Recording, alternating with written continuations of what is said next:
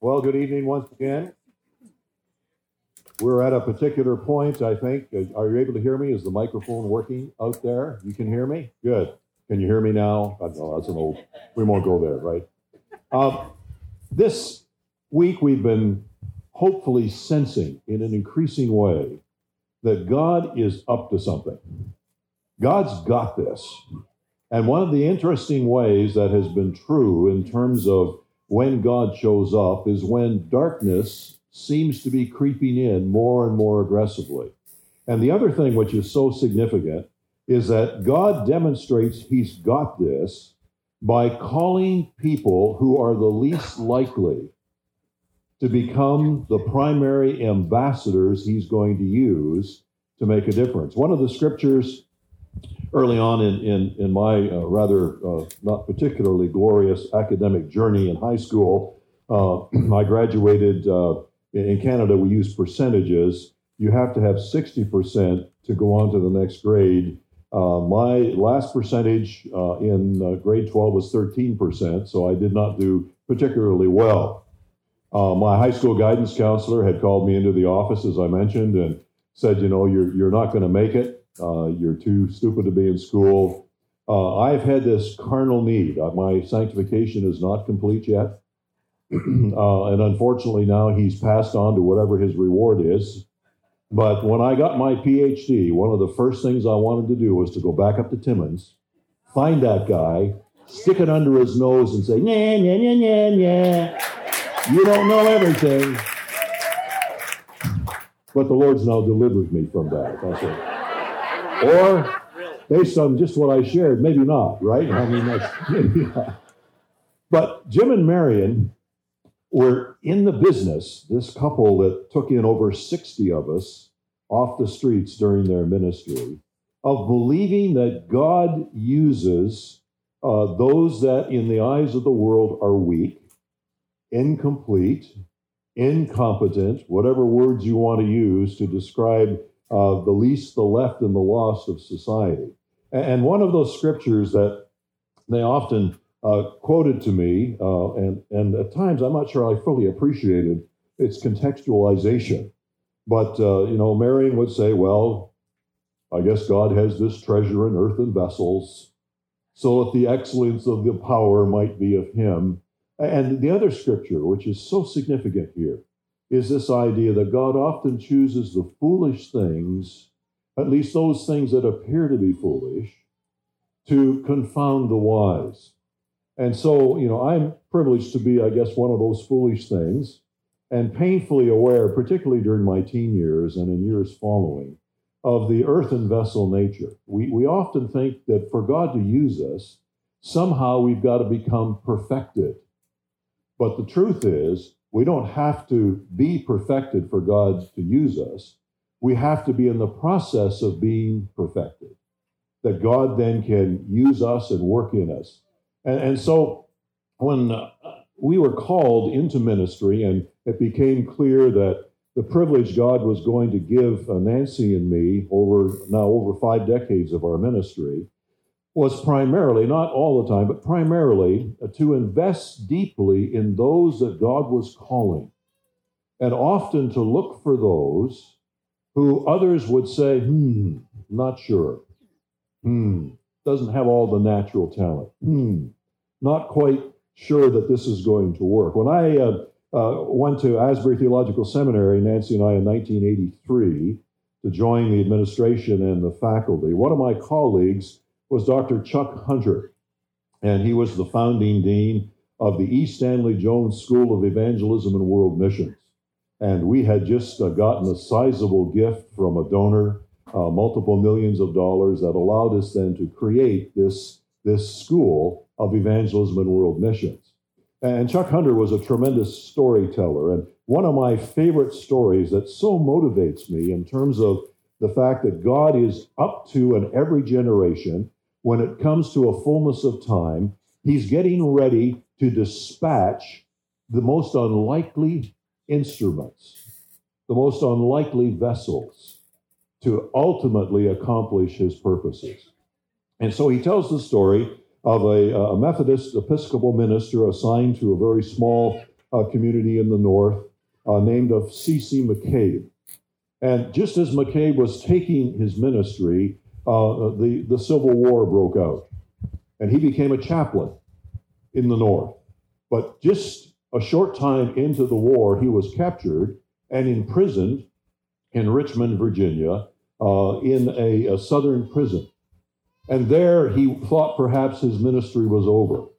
But God began to work in him, and slowly, just one by one, he was able to minister the gospel and saw not only uh, captured northern soldiers come to Christ, but even many southern soldiers make a profession of faith.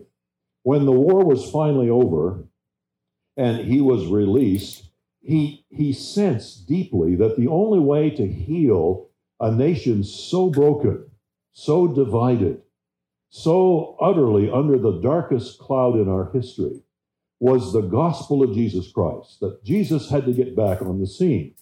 And so rather than take an appointment, he became an itinerant evangelist and began working across uh, the northern states, uh, uh, Michigan, uh, Illinois, uh, New York State, working around. And uh, each place he would go, he would look for a place where there was no church. And he would hold a street meeting, much like Charles Wesley did, John Wesley did back in the early days of the Wesleyan revival. And out of that, people would essentially come to Christ and they would plant a little church. And so he began planting churches across the land.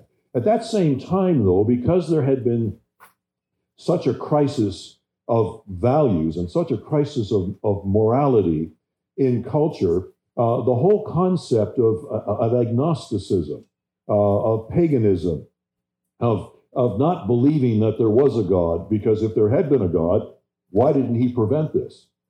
We lost more lives during the Civil War, I'm told, than in most of all of our wars since then combined. Brother against brother, family against family, terrible time. And so there was this proponent of agnosticism by the name of Robert G. Ingersoll, who just believed if there was a God, he didn't care.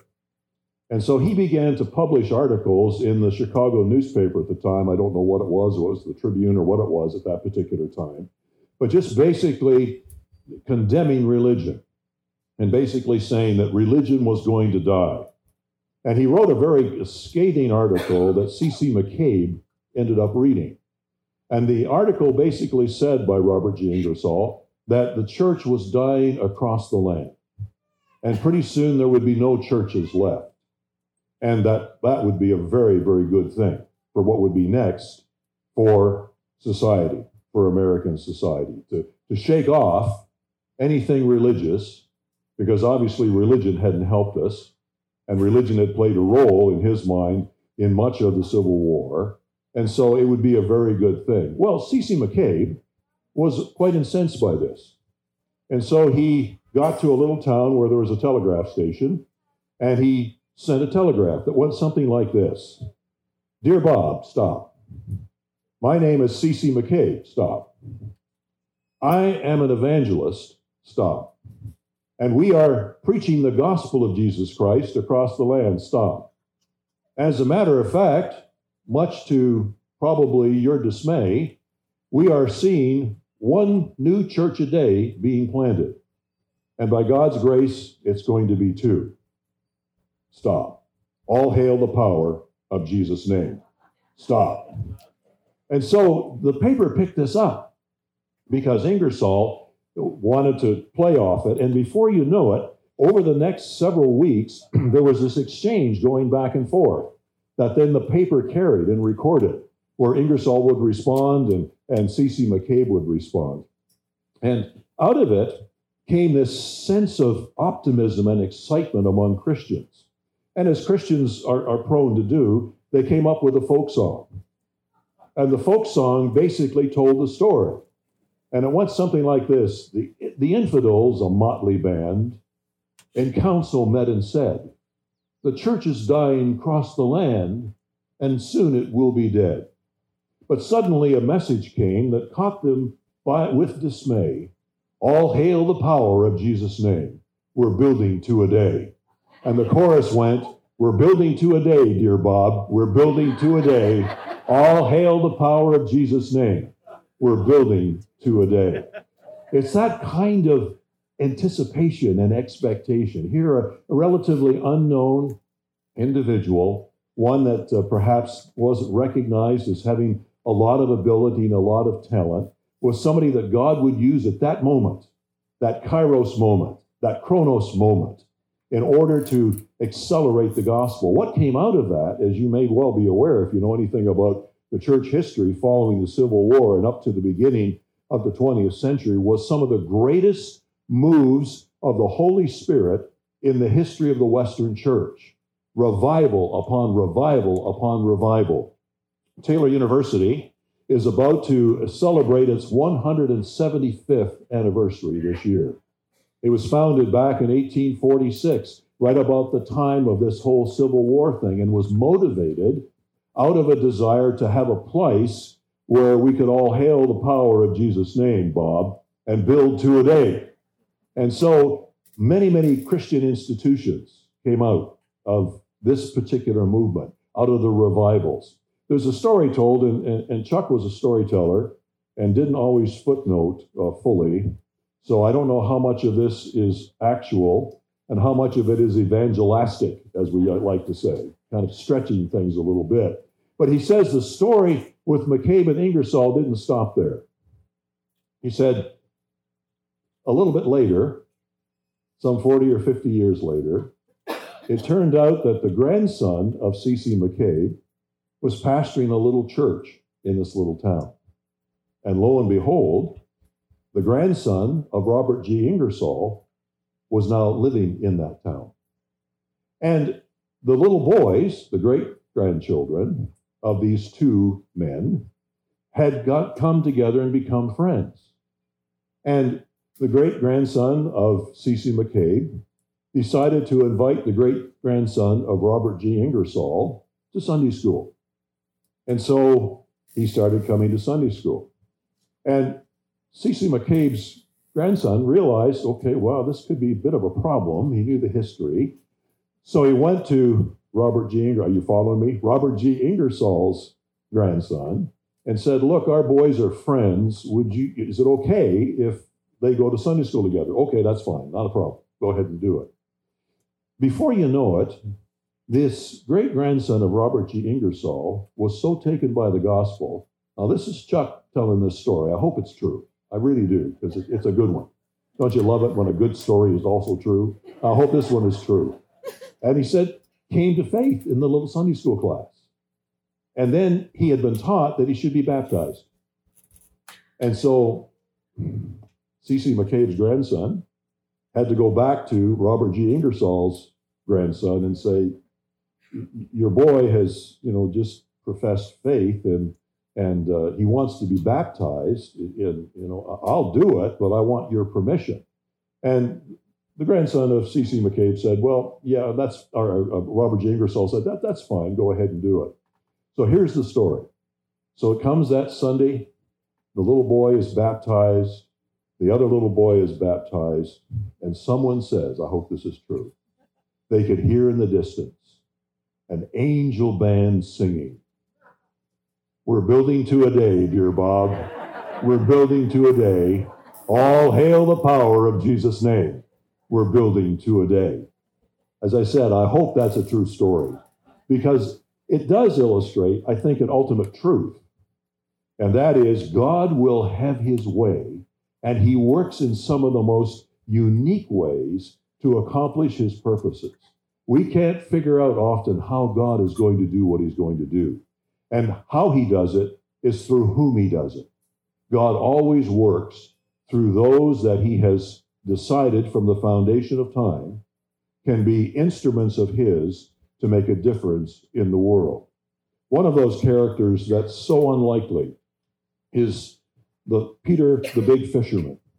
And when you go to the scriptures, particularly in the Gospel of Luke, uh, turn to Luke chapter 5, you find that, that Peter is one of these personalities that would be the least likely you would want to admit to seminary in order to study to lead the gospel movement.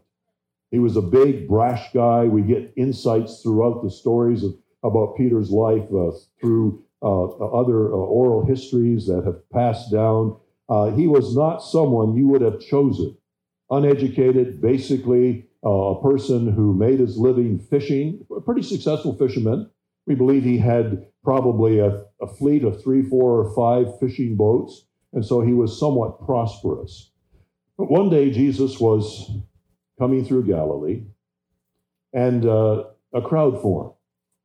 And uh, Jesus needed to speak to the crowd, and, and he didn't know how to do that from the shore. So he tapped Peter and the other fishermen with him and said, Can I use your boat? Can you kind of take me out a little ways here so that I can speak to the crowd? Those of us who are in communications know that water amplifies, and so the, the hillsides surrounding, surrounding uh, the Sea of Galilee are almost saucer like in their shape. And so anyone standing out in the water would be like they were talking over an electronic microphone. That sound would carry. And so Jesus ministers. We don't, we're not sure what he even said. It's not even recorded because that's not the point of the story.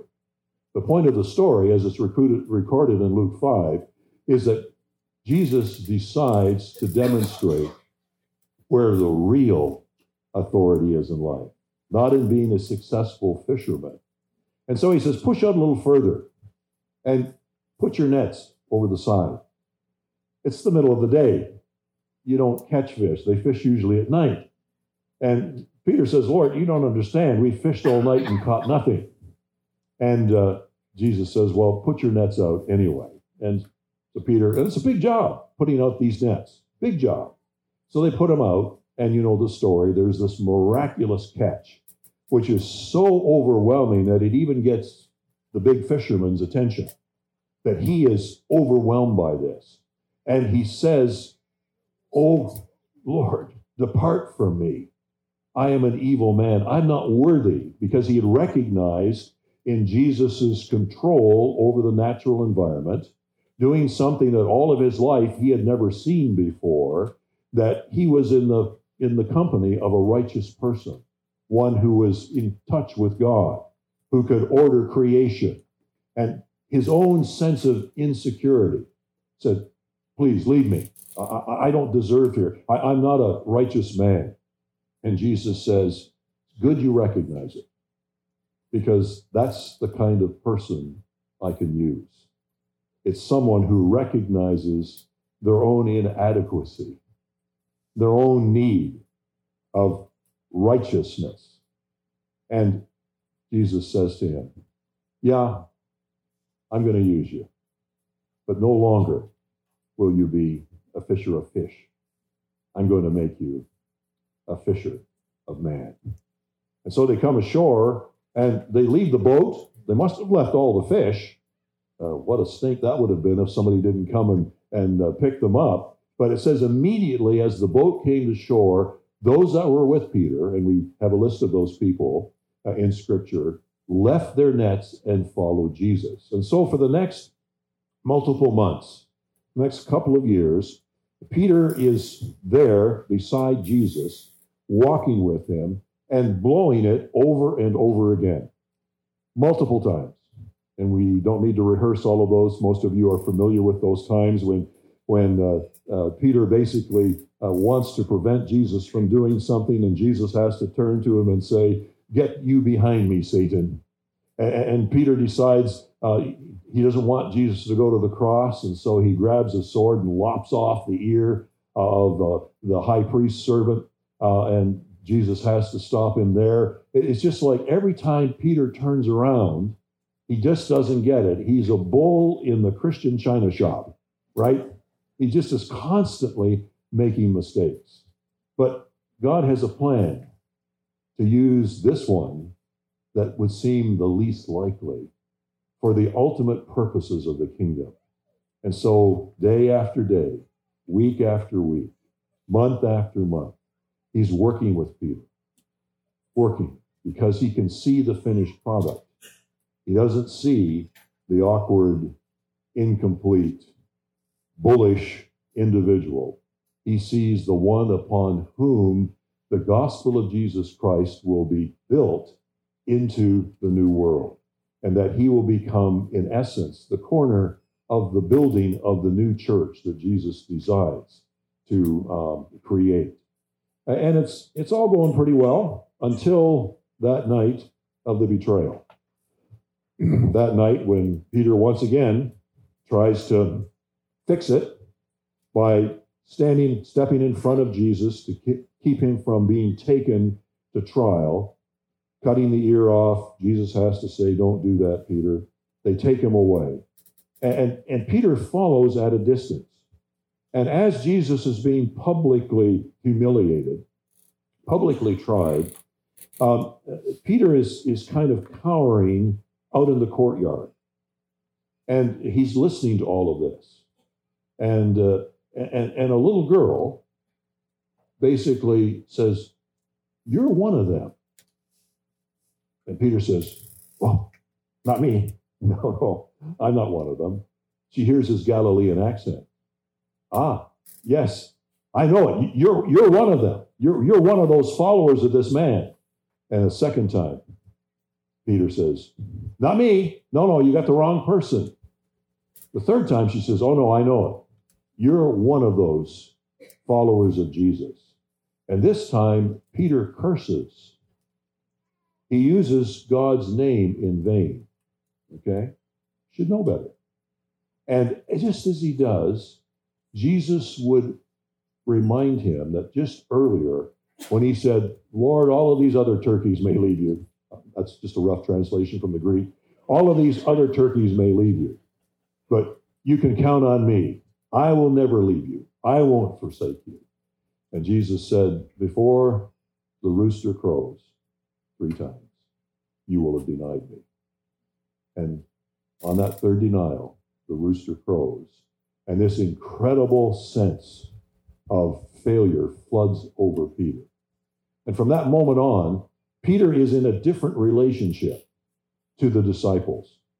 And he, he, does show up. He's, he's, we're not sure if he's there at the crucifixion. It's not real clear. We know a couple of the disciples are. One of the most moving moments uh, in the uh, crucifixion story is where John is standing beside Mary and Jesus. And by the way, those of you that were in the um, teaching this morning where we were talking about the importance of family, before Jesus completes his salvation responsibility of dying on the cross for you and me, he first takes care of his family.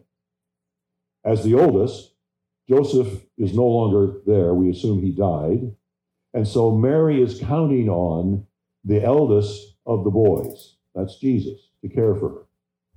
But he's now being crucified. And before he says it is finished and gives up the ghost and completes the sacrifice on the cross, he looks down and he sees John and Mary standing together. And he says this He says to John, Behold your mother. And he says to his mother, Behold your son. She make, he makes that assignment. One of those wonderful reinforcing realities of how important it is that we understand that our first ministry that God gives us, whether we're called to be ministers or not, is to minister to the family that God has entrusted to us. If Jesus would take care of the family before he completed his ministry, how much more should we, who are entrusted with the care for children and family, take care of them in the gospel? But Peter's not there. We're not sure where he is. He does show up um, with a group of disciples. Mary comes running back, and and uh, uh, after she's realized that that the, the tomb is empty and and and uh, they don't know where they've taken the Lord. Uh, she has this revelation. Uh, there's this revelation to the ladies, and and one of them breaks into the upper room where they're hiding for fear of the Jews, and announces, I, have seen Jesus." Don't you love that song, Sandi Patty? you know, I've just seen Jesus. Wow, that just raises you know your your sense of, of joy to such heights. You've just seen Jesus and Peter and John run and and and they outrun one outruns the other and they get there and they realize he's not there but but Peter seems now to be just outside he's always on the outer edges of things and even when Jesus shows up in the upper room uh, and uh, there, there is this sense that, that that Peter is is just not a part of this And then in the last uh, revealing of Jesus in Jerusalem, he, he makes an interesting statement. He says, I want you to go to Galilee. I go before you into Galilee. But this is what he says Tell my disciples and Peter. Isn't it interesting? Tell my disciples and Peter that I go to Galilee before them. And so Peter returns back to his hometown. They're up there in Galilee, not sure just exactly what's going to happen. Uh, Peter's finally decided okay, I've sat around long enough. The boats are still there. Let's push out into the deep. Because earlier in Luke 5, when he was asked to put the nets over, he said to Jesus, You know, we fished all night, Lord, and caught nothing. This is kind of a useless task. I, am not sure it's something I should do. But they go out at night, figuring that they're going to catch some fish. They fish all night and catch nothing. It's deja vu all over again, isn't it? And they then see a glow on the shoreline and they can smell fish cooking. And there's this character, if you're there in Galilee early in the morning, there's always a mist and a haze, so you can't see clearly. They weren't out too far, the, the scripture says uh, in John 21, but, but fundamentally they couldn't see. And there's this voice, children, interesting, uses that word. Children, have you got any fish? And they set yell back, No, no, we haven't caught any fish. And the voice says, Put your net on the right side. It's an interesting use of the word on the right side. What do we got to lose? They put the net on the right side. And deja vu all over again. There is this wonderful draft of fishes. This time somebody counts them 157. And like good fishermen, they were 157 big fish. And they got bigger with every telling, I'm sure. 157 big fish. And John says, Peter, it's the Lord. And Peter is stripped only to basically a, loincloth, a loincloth while he's out there. And he does something very interesting. He puts all of his clothes back on and jumps into the water and wades ashore. You see what he was doing? He still is feeling uh, exposed. Remember the scripture in Isaiah? I am undone. Uh, I, I'm fully seen. I, I'm embarrassed to be seen. And so he puts all of his clothes on and he wades back ashore and then begins this dialogue. It's hard for us to understand this communication between Jesus and Peter. But Jesus is wanting to prepare Peter for the most important leadership responsibility in the history of the Christian church. He's going to lead the disciples into the challenge of fulfilling the Great Commission to go into all the world and preach the gospel. Jesus knows that the day, the Feast of Pentecost, is coming, and that there's going to be a miraculous stirring that God is going to cause. that will cause all the people to come running. And he's going to have to have Peter stand up and deliver. And from a homiletics vantage point, by the way, one of the most profound messages that demonstrates that Jesus Christ is Lord, that Jesus Christ is the promised Messiah. But before that, they've got to get the relationship straightened out. And so you get this dialogue. Jesus turns to Peter after they've been having their breakfast and says, uh, Peter, do you love me more than these? Now, there's some debate uh, among the, the commentators uh, about what the these refers to. Uh, some think it might have been Jesus pointing out his Peter's earlier affirmation that all these other turkeys will leave you, but I love you enough, I'm going to stay with you. And so some believe that he was saying, Do you really love me? There were seven of them, and Peter made the seventh. Do you really love me more than these six?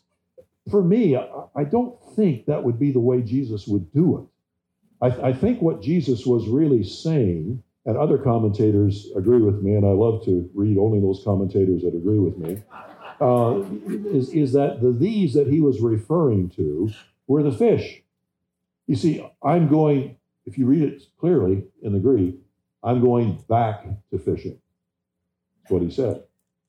I'm going back to fishing. This disciple thing, this isn't working out for me. And so Jesus says, Do you love me more than these? And Peter says, Yeah, I love you more than these. And Jesus says, Well, okay, uh, you can feed my lambs. Uh, and uh, a second time, Jesus says to him, uh, Can we revisit this? Do you love me more than these? Peter says, Yes, I love you more than these fish. And Jesus says, Okay, then you can care for my sheep, tend my sheep, watch over them. And then the third time, Jesus says it again Peter, do you really love me more than these? And Peter is grieved, and we'll talk about why in just a moment.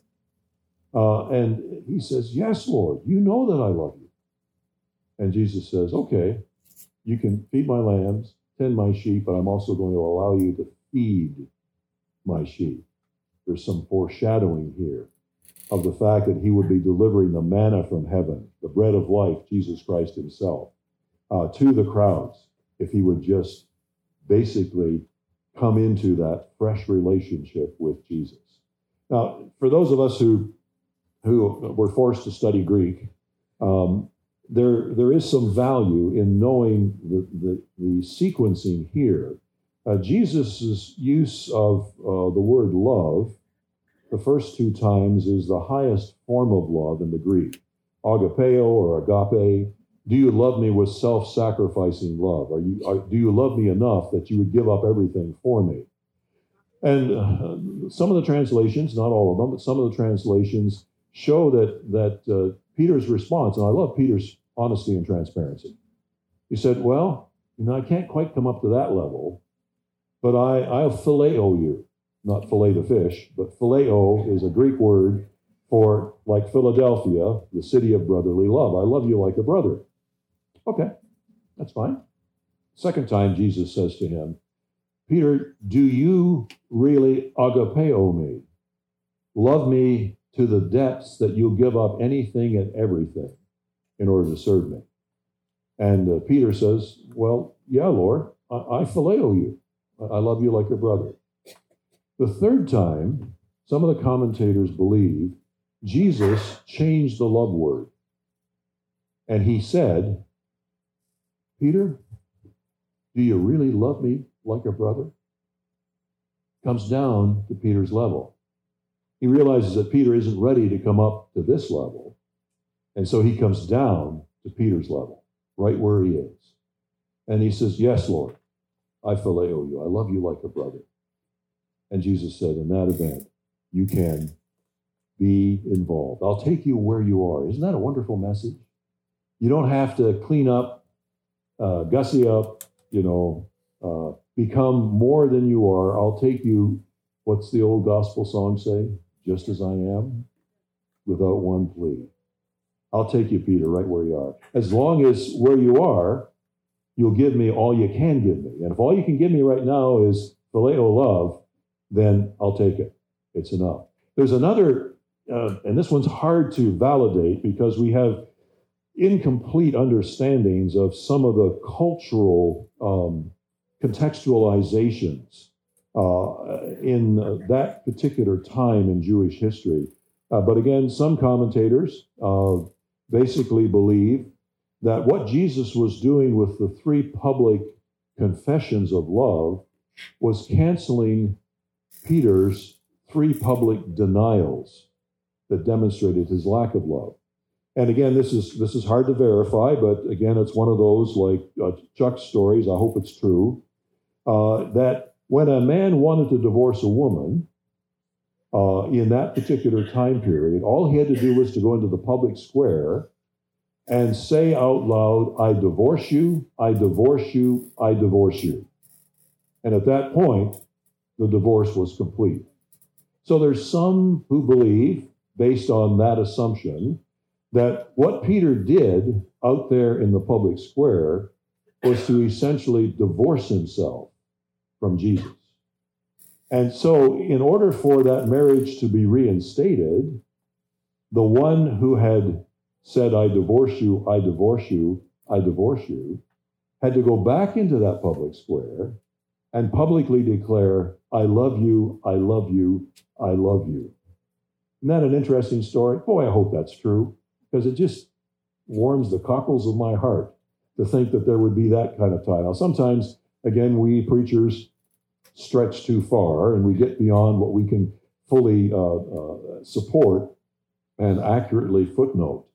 But if that's true, it's a wonderful picture of the fact that God takes the least, takes those who basically don't seem to be best prepared. And, if I'd have been putting the team together, probably would have gone with John. You know, nice guy. Jesus loved him. Uh, seemed to be fairly stable. Wasn't the bull in the china shop kind of personality. Uh, and I probably would have appointed him Uh, to be the chief operating officer of the band of disciples. But no, Jesus saw something in Peter. Because from that point on, from the day of Pentecost on, Peter is in a brand new relationship with Jesus. And he's now empowered. And he does things like when they go up to the temple to pray. And he's involved in a healing. It's an amazing kind of thing, what happens to Peter in terms of his giftedness and his ability. And, and those who knew Peter, I can just hear him. Wow.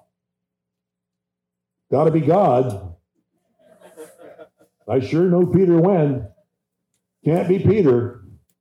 This is a different guy. And nobody can be that different unless they've been transformed by a supernatural power.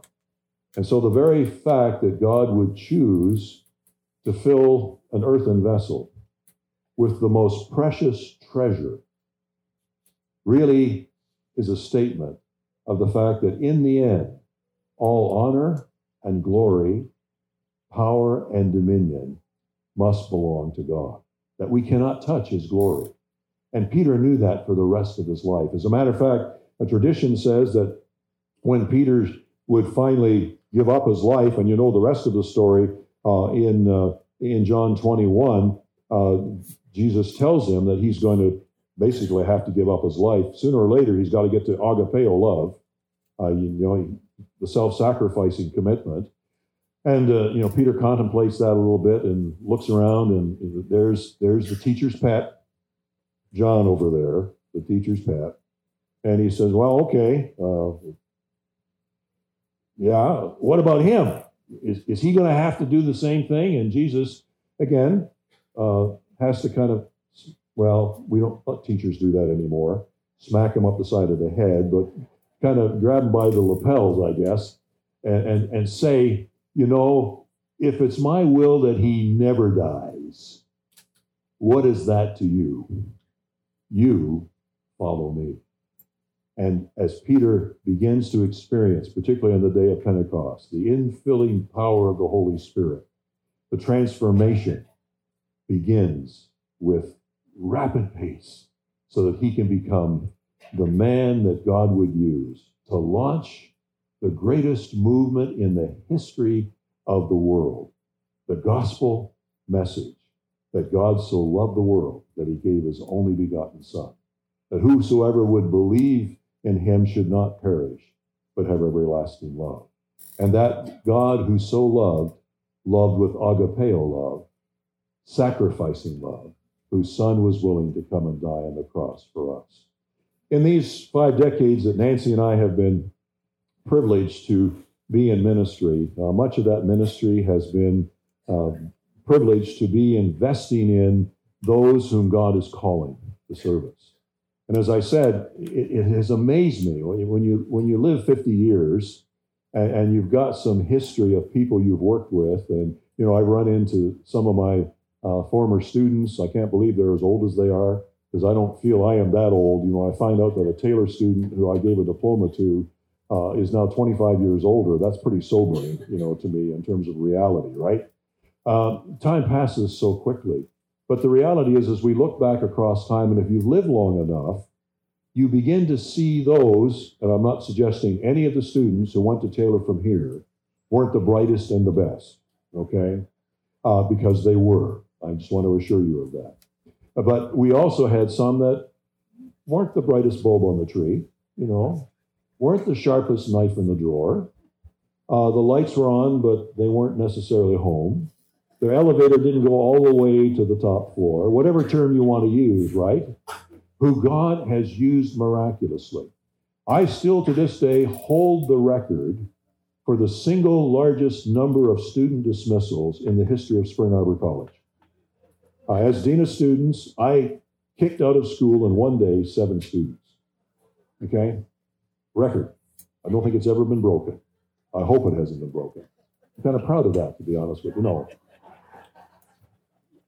In the next 12 to 18 to 24 months, six of those, because of that stern discipline, came to themselves, and as a result, these who were dealing drugs and using drugs on our campus essentially came to the Lord and became missionaries, going around the world, and pastors and youth leaders.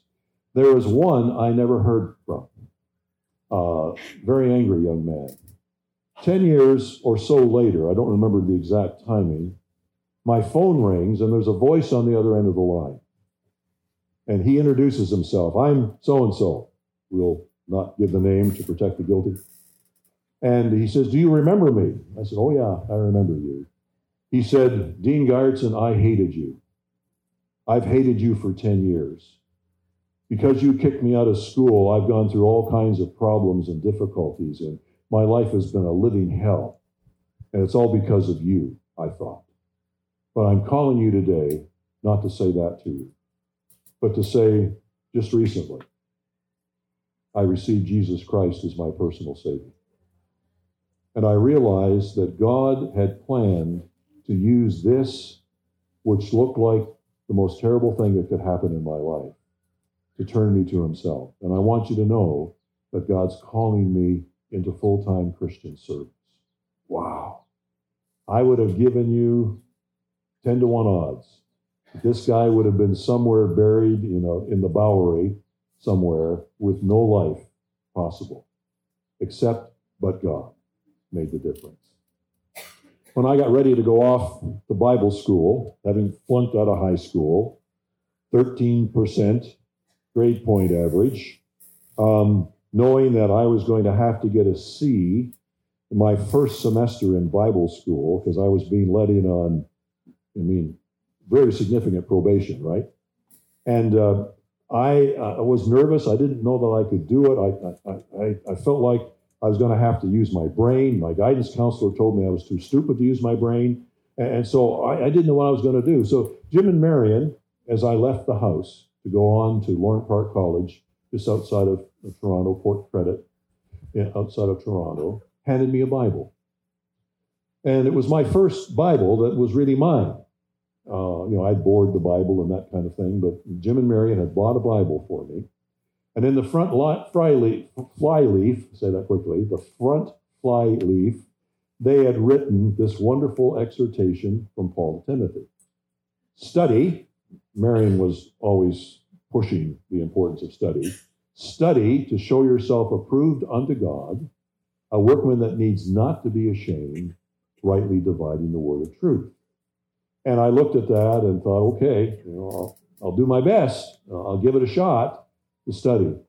And, and then uh, Marion, uh, Jim and Marion, as I mentioned, were song evangelists.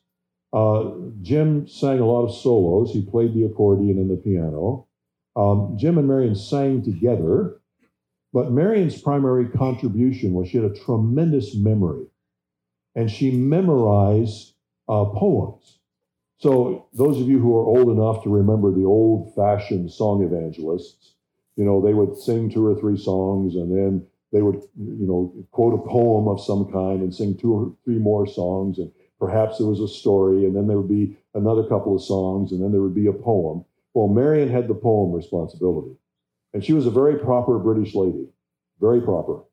And uh, she delivered all of these poems, uh, dozens and dozens of them that she had memorized. And traveling from camp meeting to camp meeting, I heard them over and over again. And she said, David, I've got one more gift for you. She said, Stand there. And so she stepped over in front of me and did what proper British ladies do when they're going to speak. And she said, One of the poems that I have been quoting all these years, and particularly during the years that you've been with me, has never been more real than it is basically in your life. And so she stepped back, held her hands properly, and she said, It was battered and scarred. And the auctioneer scarcely thought it worth his while to spend much time on the old violin, but he held it up with a smile. What am I bidding, good friends? he cried. Who'll start the bidding for me? A dollar, a dollar? Then two, only two? Two dollars, and who'll make it three? Going once, going twice. But suddenly, from the room far back, a gray haired man came forward and picked up the bow. And wiping the dust from the old violin and tightening the loose strings, he played a melody soft and sweet, like a caroling angel sings. The music ceased. And the auctioneer said, as he held up the violin with the bow, What am I bidding, good friends? he cried. Who'll start the bidding for me? A thousand dollars, two thousand dollars. Who'll make it three? Three thousand once, three thousand twice. Going and gone, said he. The crowd cheered, but some of them cried, we don't understand. What changed its worth? Soft came the reply the touch of the master's hand. And many a man with a life out of tune is battered and scarred by sin. He's auctioned cheap to the thoughtless crowd, much like the old violin. A glass of wine, a mess of pottage, a game, and he travels on. He's going once, he's going twice, he's going and almost gone. But the master comes and the foolish crowd can never quite understand the change that's brought and the worth that's wrought by the touch of the Master's hand. I can tell you, folks, that beautiful, beautiful poem was all that I needed to trust that even though there was a lot of dust, and the bow needed some tightening, and things were out of tune, that if I would let the Master touch me, that he would fulfill his promise, that his treasure, even though in an earthen vessel, could ultimately be used for his glory. When you put something precious in an earthen vessel, particularly vessels made in that day, they would chip and crack.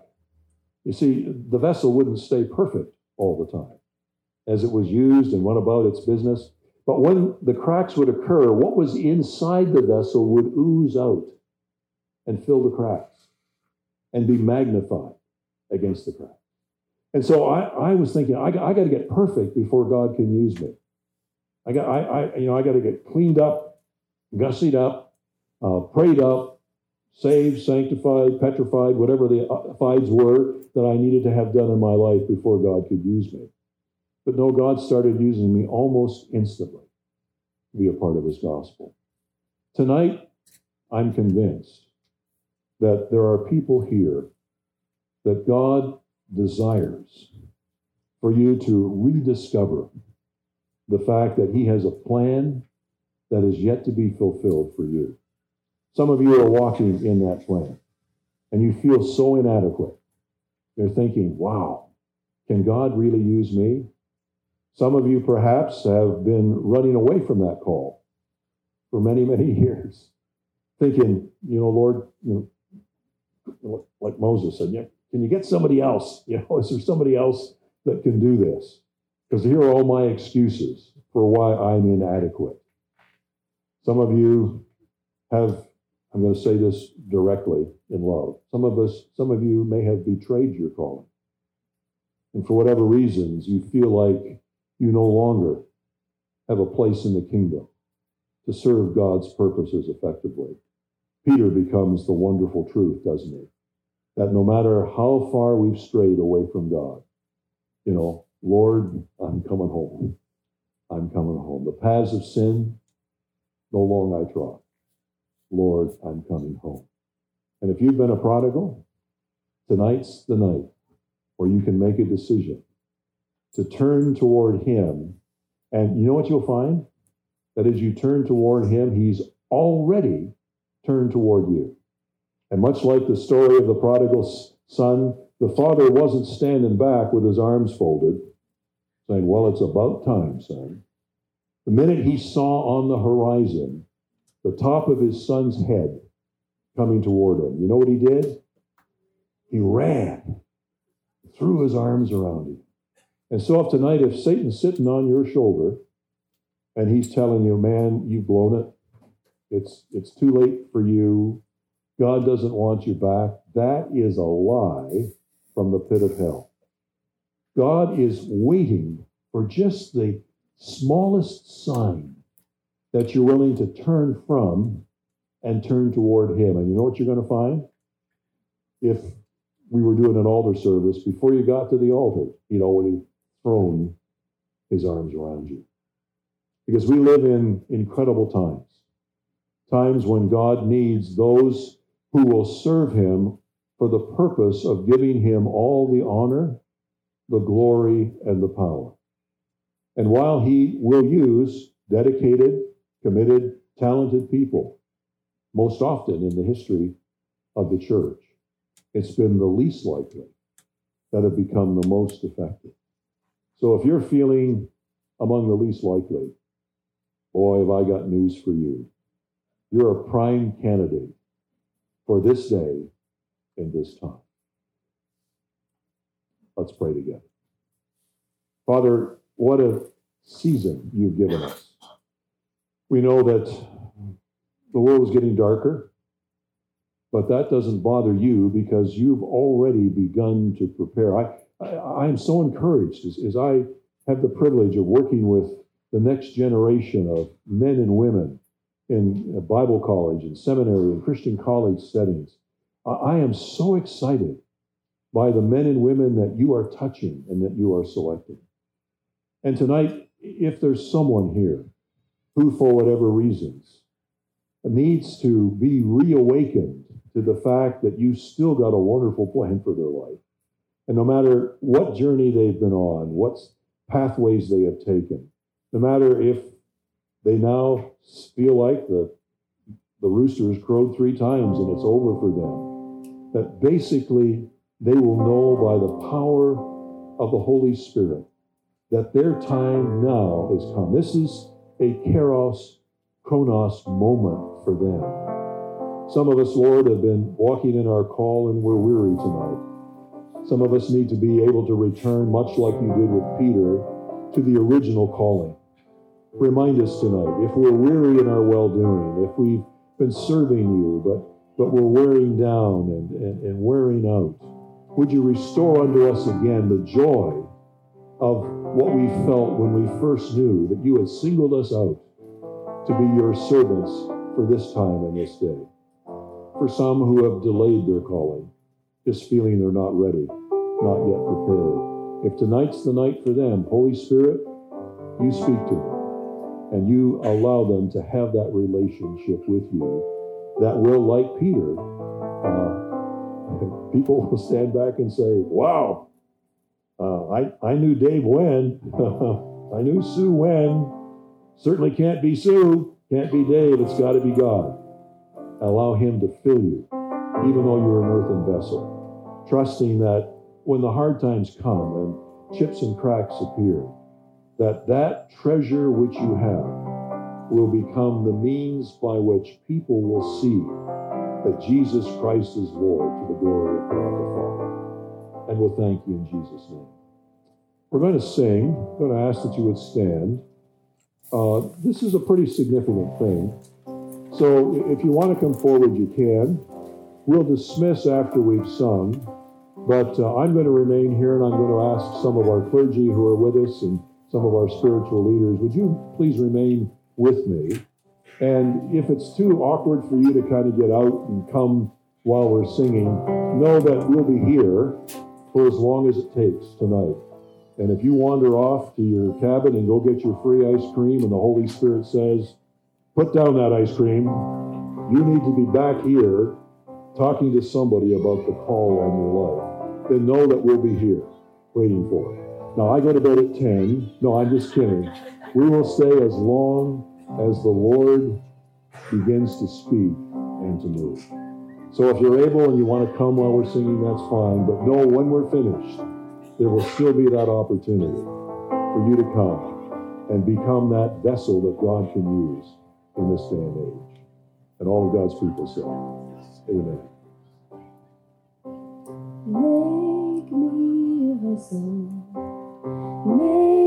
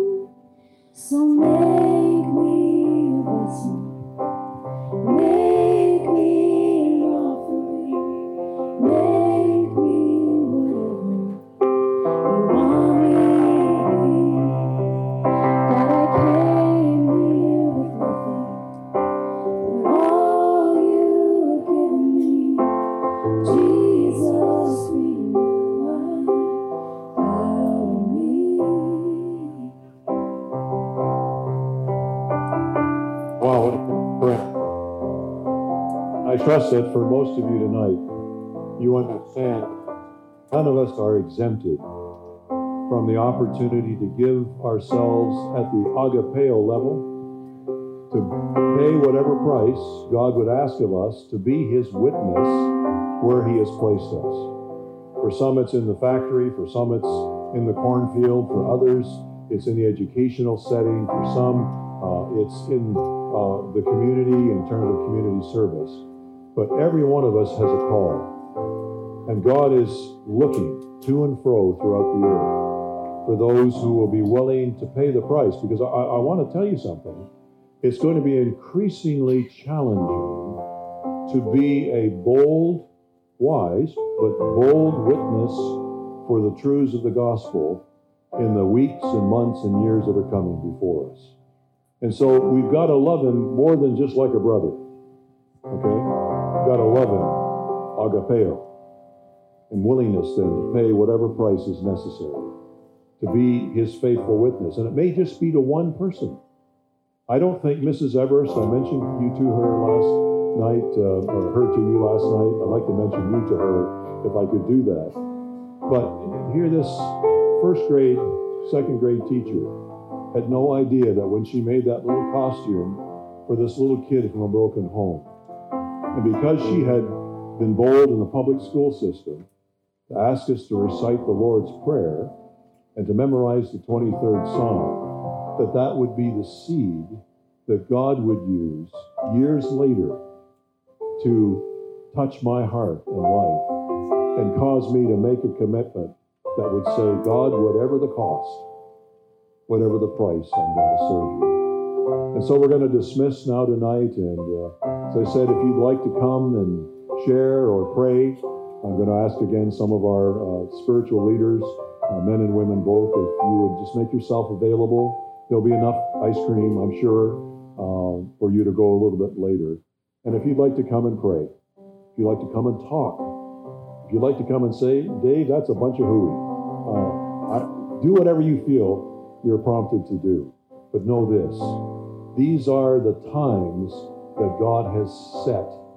And He knew that you needed to be here in these times because you have the potential to be the vessel He needs in that situation where He has placed you to accomplish the ultimate truth that Jesus Christ is Lord to the glory of God the Father. So now unto Him who is able to keep you from falling and to present you faultless before His throne with exceeding great what? Joy. Be honor, power, dominion, both now and forevermore. And all of God's people said once again, Amen and Amen. Go in peace.